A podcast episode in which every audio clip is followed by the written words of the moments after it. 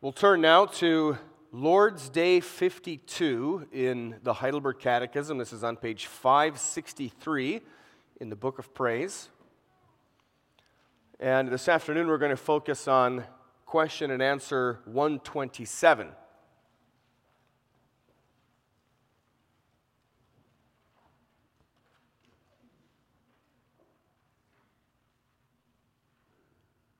Question and answer 127. And there we read and confess together what is the sixth petition, and that's the sixth petition of the Lord's Prayer. And lead us not into temptation, but deliver us from the evil one. That is, in ourselves we are so weak that we cannot stand even for a moment. Moreover, our sworn enemies, the devil, the world, and our own flesh, do not cease to attack us. Will you therefore uphold and strengthen us by the power of your Holy Spirit, so that in this spiritual war we may not go down to defeat, but always firmly resist our enemies until we finally obtain the complete victory?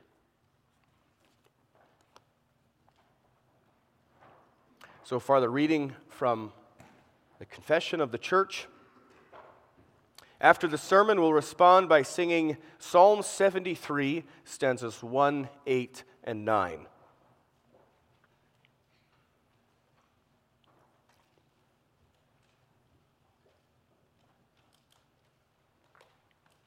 Beloved congregation of our Lord Jesus Christ,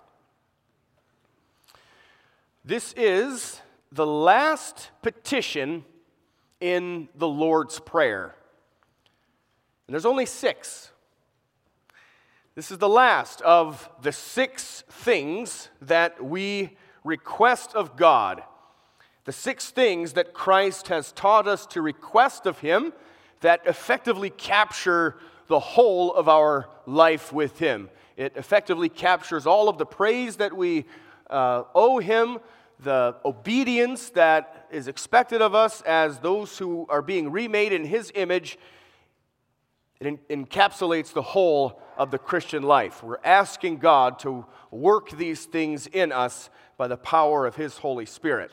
And so, this very last one, the sixth petition, lead us not into temptation, but deliver us from the evil one.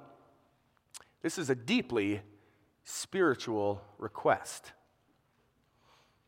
And I wonder if we kept track of all of the things that, as God's people, we bring before God in prayer. And if we were to take all of those requests that we make or the matters that we lay before Him and we split them into two columns one column for practical sort of thing, everything is a, is a spiritual matter, but you know what we're talking about. If we split one thing into sort of practical things like like our physical health, our safety, the food and drink that we need for our bodies, and then have another column for deeply spiritual things like this God's protection over our spiritual struggles, God maintaining us in our faith and, and protecting us in our spiritual battles. How much would we have in one column and, and how much would be in the other? And the reason I'm asking that is because in one column, all of the practical things, those needs that we have are usually very clear to us and they're very obvious to us. We can see immediately the things that we need for our daily, especially physical well being. We need food and drink. We know that. We need clothing. We all get sick from time to time. We all have loved ones who experience severe illnesses, afflictions. There's always something in front of us, some sort of unpleasantness that we ask God to address. I mean, we just take a look at the, the, the columns in our bulletins week after week, uh, all of the matters that are laid before God in prayer. These things are in front of our faces all the time. We see them every day and we're reminded of them all the time. And so, naturally we pray for these things. And this is good. This is pleasing to God that we consider these things uh, to be laid before Him in prayer. But what about all of the things having to do with spiritual warfare, spiritual battles? To what extent do thoughts about our spiritual well being, to what extent do those things consume our thoughts and our hearts? When you wake up in the morning, it's possible that something you might do is to go over the to do list for that day. And you think about all the provisions that you need for that day, and you, and you ask God for them, and you plan for them, you strategize about your day, maybe your day at work, and, and how you're going to accomplish all of the things that you're going to accomplish. What about your spiritual battles for the day? Do you plan for those kinds of things in your morning routine? Do you strategize about them in the morning? Things like, for example, I know that I'll have an opportunity, the opportunity will present itself to use pornography today. How can I make sure that I'm protected against that?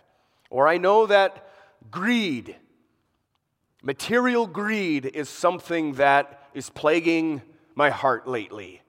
I'm really susceptible to taking advantage of something or someone for money or for doing something I know is wrong because the payoff is, is really big. How am I going to be protected against sinning in those ways? How can I be on guard for what I know is going to fall into my path today? Is that part of your morning strategy? And if it's not, then why not? If the material and physical things of this life are important enough to, to plan for and are worthy of our strategy and are worthy for bringing in prayer before God for His help, then how much more does your spiritual well being and your daily spiritual warfare need this sort of attention? In Zacharias Ursinus' commentary, so he was the primary author of the Catechism. Um, Zacharias Ursinus and Caspar Olevianus. In Ursinus' commentary on the Catechism on this Lord's Day, he points out, I think quite eloquently, how important this petition is. The fact that we are asking God to lead us not into temptation, but to deliver us from the evil one. He points out this importance, and I'll quote from him here. He says, This petition is necessary, and he gives two reasons here. Here's the first one this petition is necessary. Number one, on account of the number and power of our enemies, together with the magnitude of the evils to which we are exposed and our own weakness. So, his first reason it's because the danger is so very great. The danger of us falling into sin, being overcome by, by temptation, being, being overwhelmed by the attacks of our enemies and from the, the, the sinful desires that spring up inside us because of the number and power, the magnitude of all of that that is working against us, this petition is important. So the danger is very great. Number two, here's the second reason. On account of the preceding petition, so the fifth petition. What's the fifth petition? Forgive us our debts as we forgive our debtors. So, on account of the preceding petition, we've just prayed, please, Lord, forgive us all of our sins so that we may obtain the forgiveness of our sins, inasmuch as our sins are not forgiven except we continue in faith and repentance. But, now here's the warning this is where these two are connected. We will not continue in these. We will not continue in faith and in repentance if we are tempted above our strength, if we rush into sin and fall from God Himself. So we ask we're asking God for forgiveness. We know that we need forgiveness for our sins. Please forgive us our debts, and therefore, so that we can be forgiven of our sins, don't let temptation overcome us so that we become lost and fall away. So, yeah, sixth petition is extremely important. It's a matter of life and death. It's absolutely necessary that we pray this petition, asking God, relying on God for His help in the tests of our faith and in the temptations that would destroy our life with God. God will give us His help. He will answer our requests for His help in this. But the point is, let us never underestimate the need, the constant need for God's protection, and the need for us to ask God of this and then to receive it. So, this afternoon, I want to focus on two aspects of this. First of all, I want to consider that in this life, number one, yes, we are, we are faced with both good and blessed tests and trials from God. We, we saw that this morning but also evil temptations.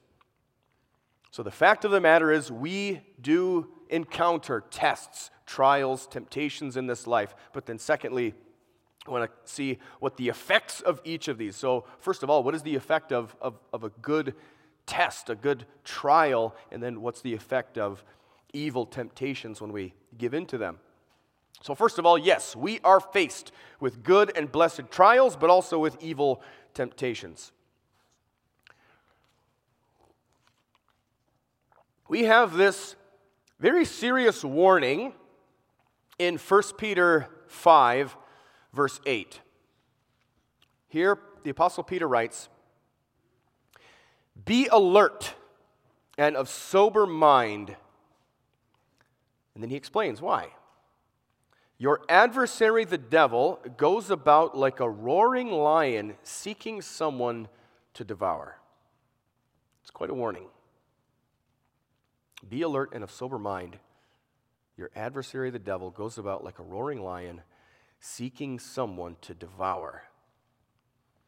And the conclusion that we have to come away with here is that if he is able to devour you, that is something he would want to do.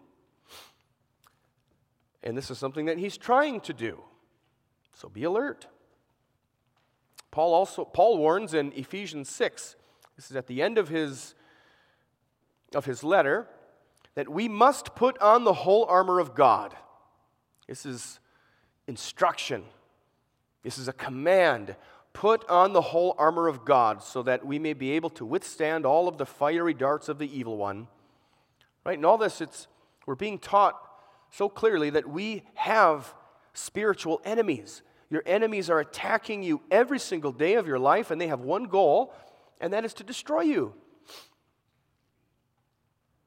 To try to tear you away from God, to rob you of what is promised, and that is life in Jesus Christ.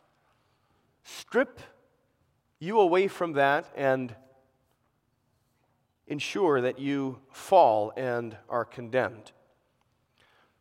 They want to cause you to turn away from God by following this sinful desire or that one so that you have no place in the kingdom of God, and then you then belong to Satan himself and the dominion that he has been given.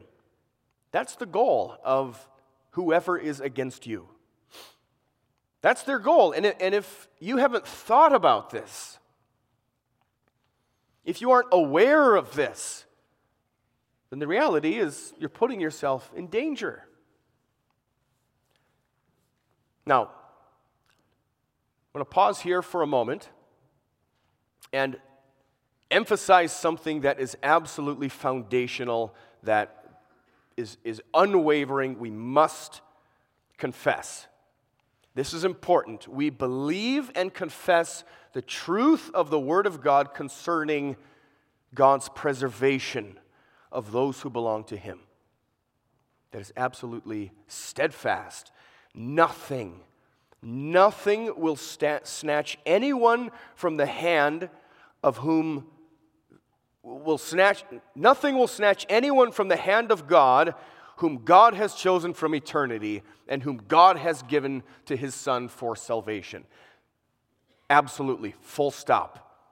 And that's a great comfort for us knowing that since, and each one of you can, can say this in your heart, since I belong to Jesus Christ, I've been given to Jesus Christ by the Father, I know that the Lord will preserve me and watch over me and take me through every danger and toil and snare. Full stop. That's unwavering. That's uncom- we have to be uncompromising in confessing that. But we also see the reality. In the passing of time, during our life in this world, God has also given serious warnings serious warnings in His Word. I'll list just a few examples here. These are some of His warnings.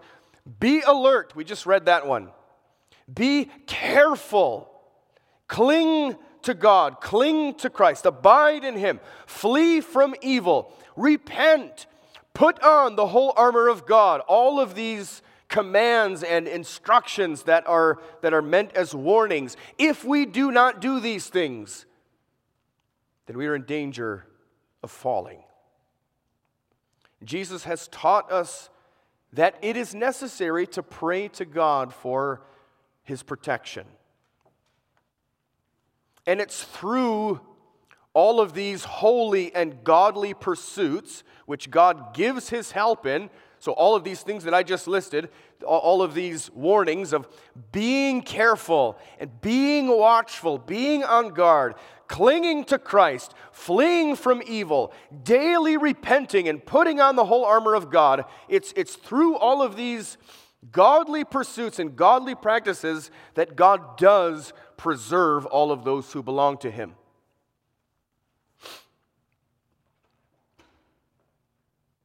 That's how God works out His preservation. But on the other hand, whoever fails to ask God for His help, neglects these pursuits, whoever fails to uh, and rejects these things that God has given us for the protection that we need,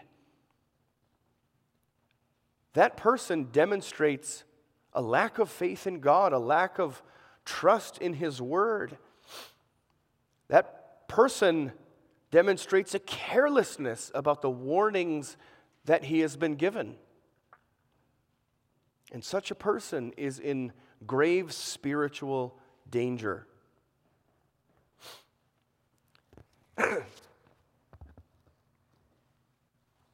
Whoever does not heed these things is going to fail the tests that God lays out. Such a person will give in to temptation fall into sin and, and, and live in that sin and grow farther and farther from the blessings that are needed for that perseverance. And therefore, we have these warnings. Take very seriously the fact that every single day you are attacked and temptations into sin are the weapons that your enemies want to use against you. We realize that we are completely weak in ourselves. And if we are left to ourselves, we will certainly fall. So it's good for us to take note how often God, in His Word, gives these words of warning, these commands to be careful and alert. He does this for a very good reason. He's instructing us in our new way of life. So, those are the, the dangers that surround us all the time. These are the dangers of the temptations of evil. But we also recognize that God fills our life, our lives, with tests, trials that are put there for our very improvement. Now, how does that work? Okay, now I'll go back to Ursinus here, his commentary on this question and answer.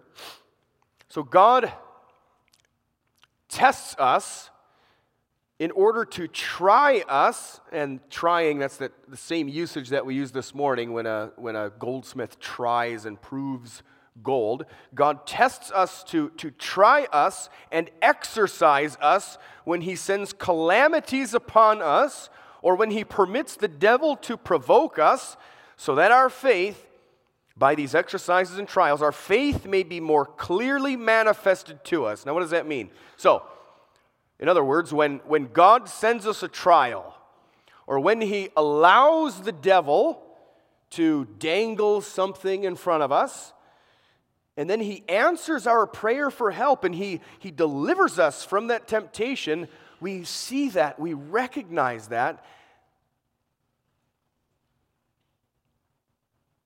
And our faith, the faith that He is working in us, our faith is, is recognized and, and, and seen by us, which is encouraging and emboldening, isn't it? We can see that God is at work spiritually in our hearts. So I'll continue with this quote here by Ursinus. By these examples of our deliverance. So when we're, when we're tempted and then we cry out to God and God delivers us from it and we recognize His power and the fact that, boy, we really couldn't have done that ourselves how thankful we are that, that God has done this for us.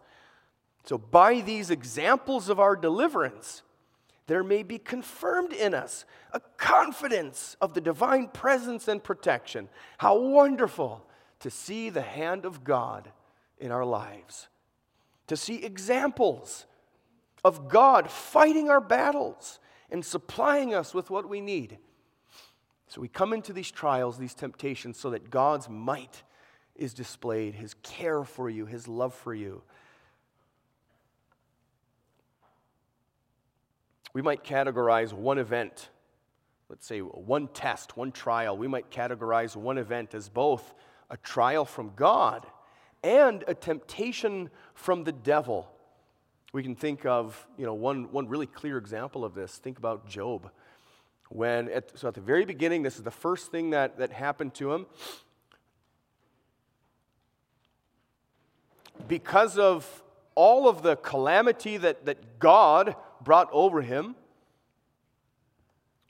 we remember that it was the devil who asked permission to do these things, and God said, Yes, all of his possessions, everything that he has is in your hands. So the devil was clearly at work and, and doing these things. But later on, when the devil and God are speaking about this, God is the one who takes credit. He says, Have you considered my servant Job? He remains righteous, even though you incited me to act against him. So the devil is at work, and God is active in, in both of these, or in, in the one event. Two agents at work here. So we can categorize one event as both a trial from God and a temptation from the devil. And, and what was the outworking of this? Or what were the two goals that each party wanted? So, Job, the, the devil was hoping that Job would be tempted to curse God and that he would fail that temptation and he would fall into that sin, but he did not. He withstood that temptation, and the calamity proved his faith, and it refined his faith. And Job gave glory to God.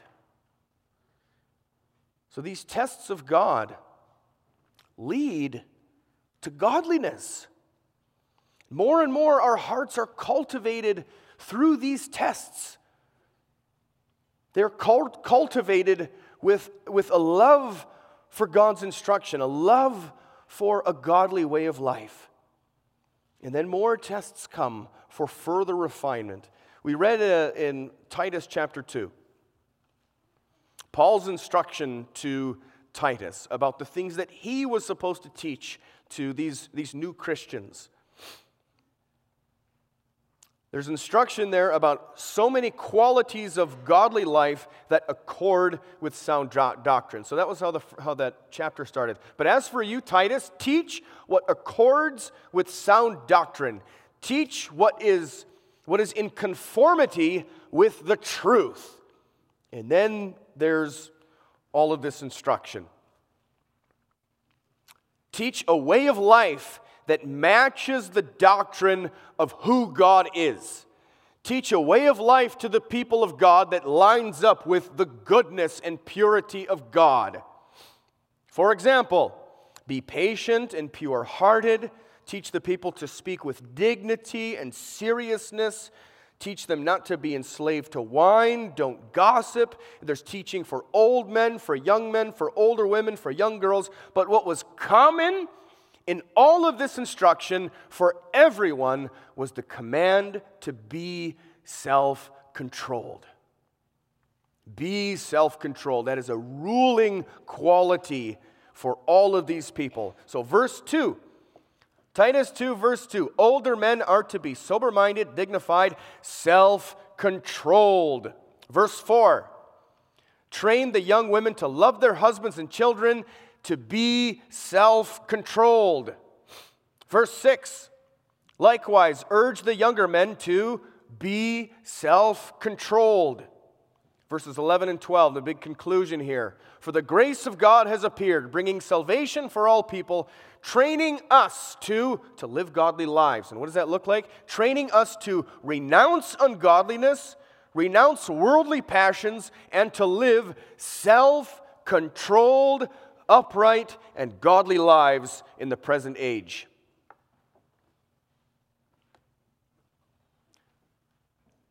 God requires every one of us to practice self control in the face of trials and temptations. We have to be very clear about this. We are not asking God to completely shield us from trials, from tests, from temptations. There's no godliness in never being tested.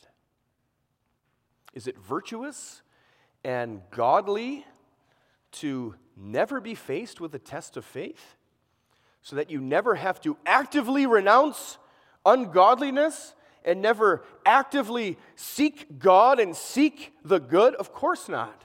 There's nothing virtuous or godly about never having to, to, to do that.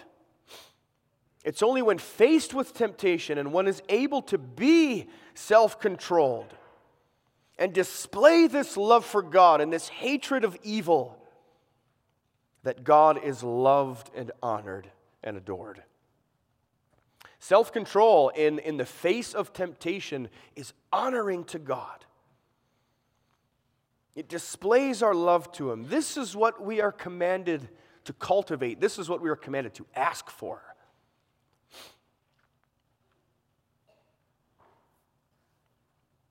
Now, the reality is, we all, we all confess that we have failed very miserably.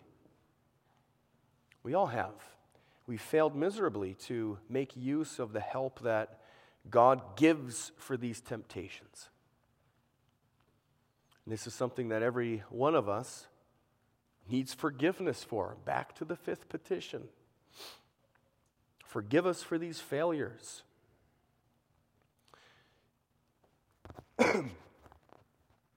and when we contemplate the magnitude of our failings in this, well, then the righteousness of our Savior, our mediator, Jesus Christ, it shines all the more brightly. Think about what He did in our place, what He did for us. He's our mediator, right? So He came and, and stood in our place and did all of the things that we were supposed to do, and he did them perfectly and then gave us the credit for it. And one of these things is withstanding temptation. Think about the very first temptation that he faced at the beginning of his ministry. He appears, he, he, he takes up this ministry, he's baptized, and he goes immediately into the desert to be tempted by the devil. And what's the very first temptation? He had fasted for 40 days, meditating on his task as the Messiah, and he was tempted with food.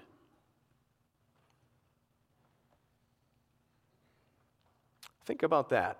He was tempted with food. The act of, of eating to, to relieve hunger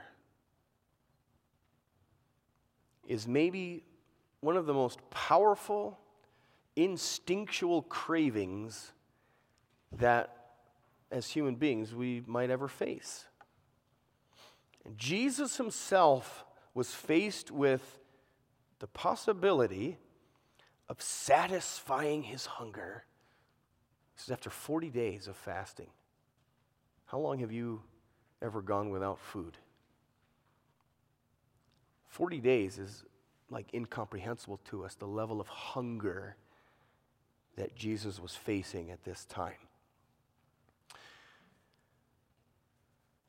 So he was faced with this possibility I can satisfy my hunger right now and use my divine power for it. That was the temptation that, that the devil dangled in front of him. Command these stones to become bread.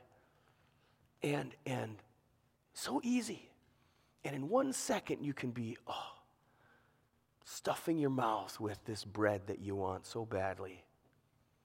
He needs food. Like, is it really that big of a deal? He didn't do it. Why? Why didn't Jesus do it? Well, and this is this is incredible that he would do this for us. Jesus had to participate fully in the human experience. He had to know hunger, and he had to do this in such a way that he didn't, you know, cheat. If he used his divine power to soften the temptations that come upon people, he could not be our mediator. He would disqualify himself from being our mediator. If Jesus cheated and used his divine power to take the edge off of temptations, he would be denying his incarnation. He would be making it worthless. He would be nullifying the necessity of us having Jesus Christ as a human mediator. He had to experience all of the things that we would, including temptations and tests, and he had to succeed perfectly in them so that he could give us the credit for it. Jesus had to do everything perfectly, in perfect 100% righteousness. Jesus overcame temptations in your place. He overcame temptations as your representative. His righteousness then is your righteousness. So when Jesus Christ goes 40 days without food and then is tempted to not rely on God and just fill his belly, the thing that he so badly wants to do, he didn't do it so that he could be your mediator.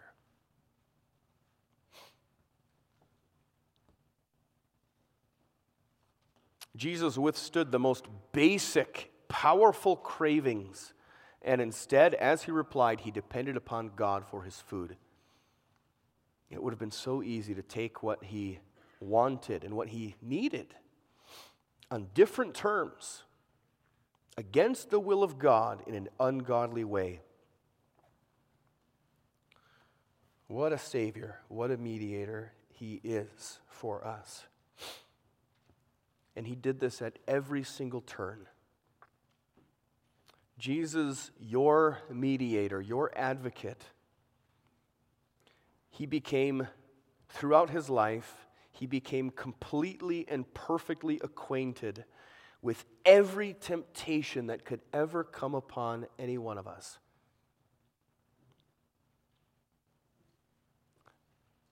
And what benefit for us is there in that? Well, it's an, it's an incredible benefit. Jesus can now relate to you 100%.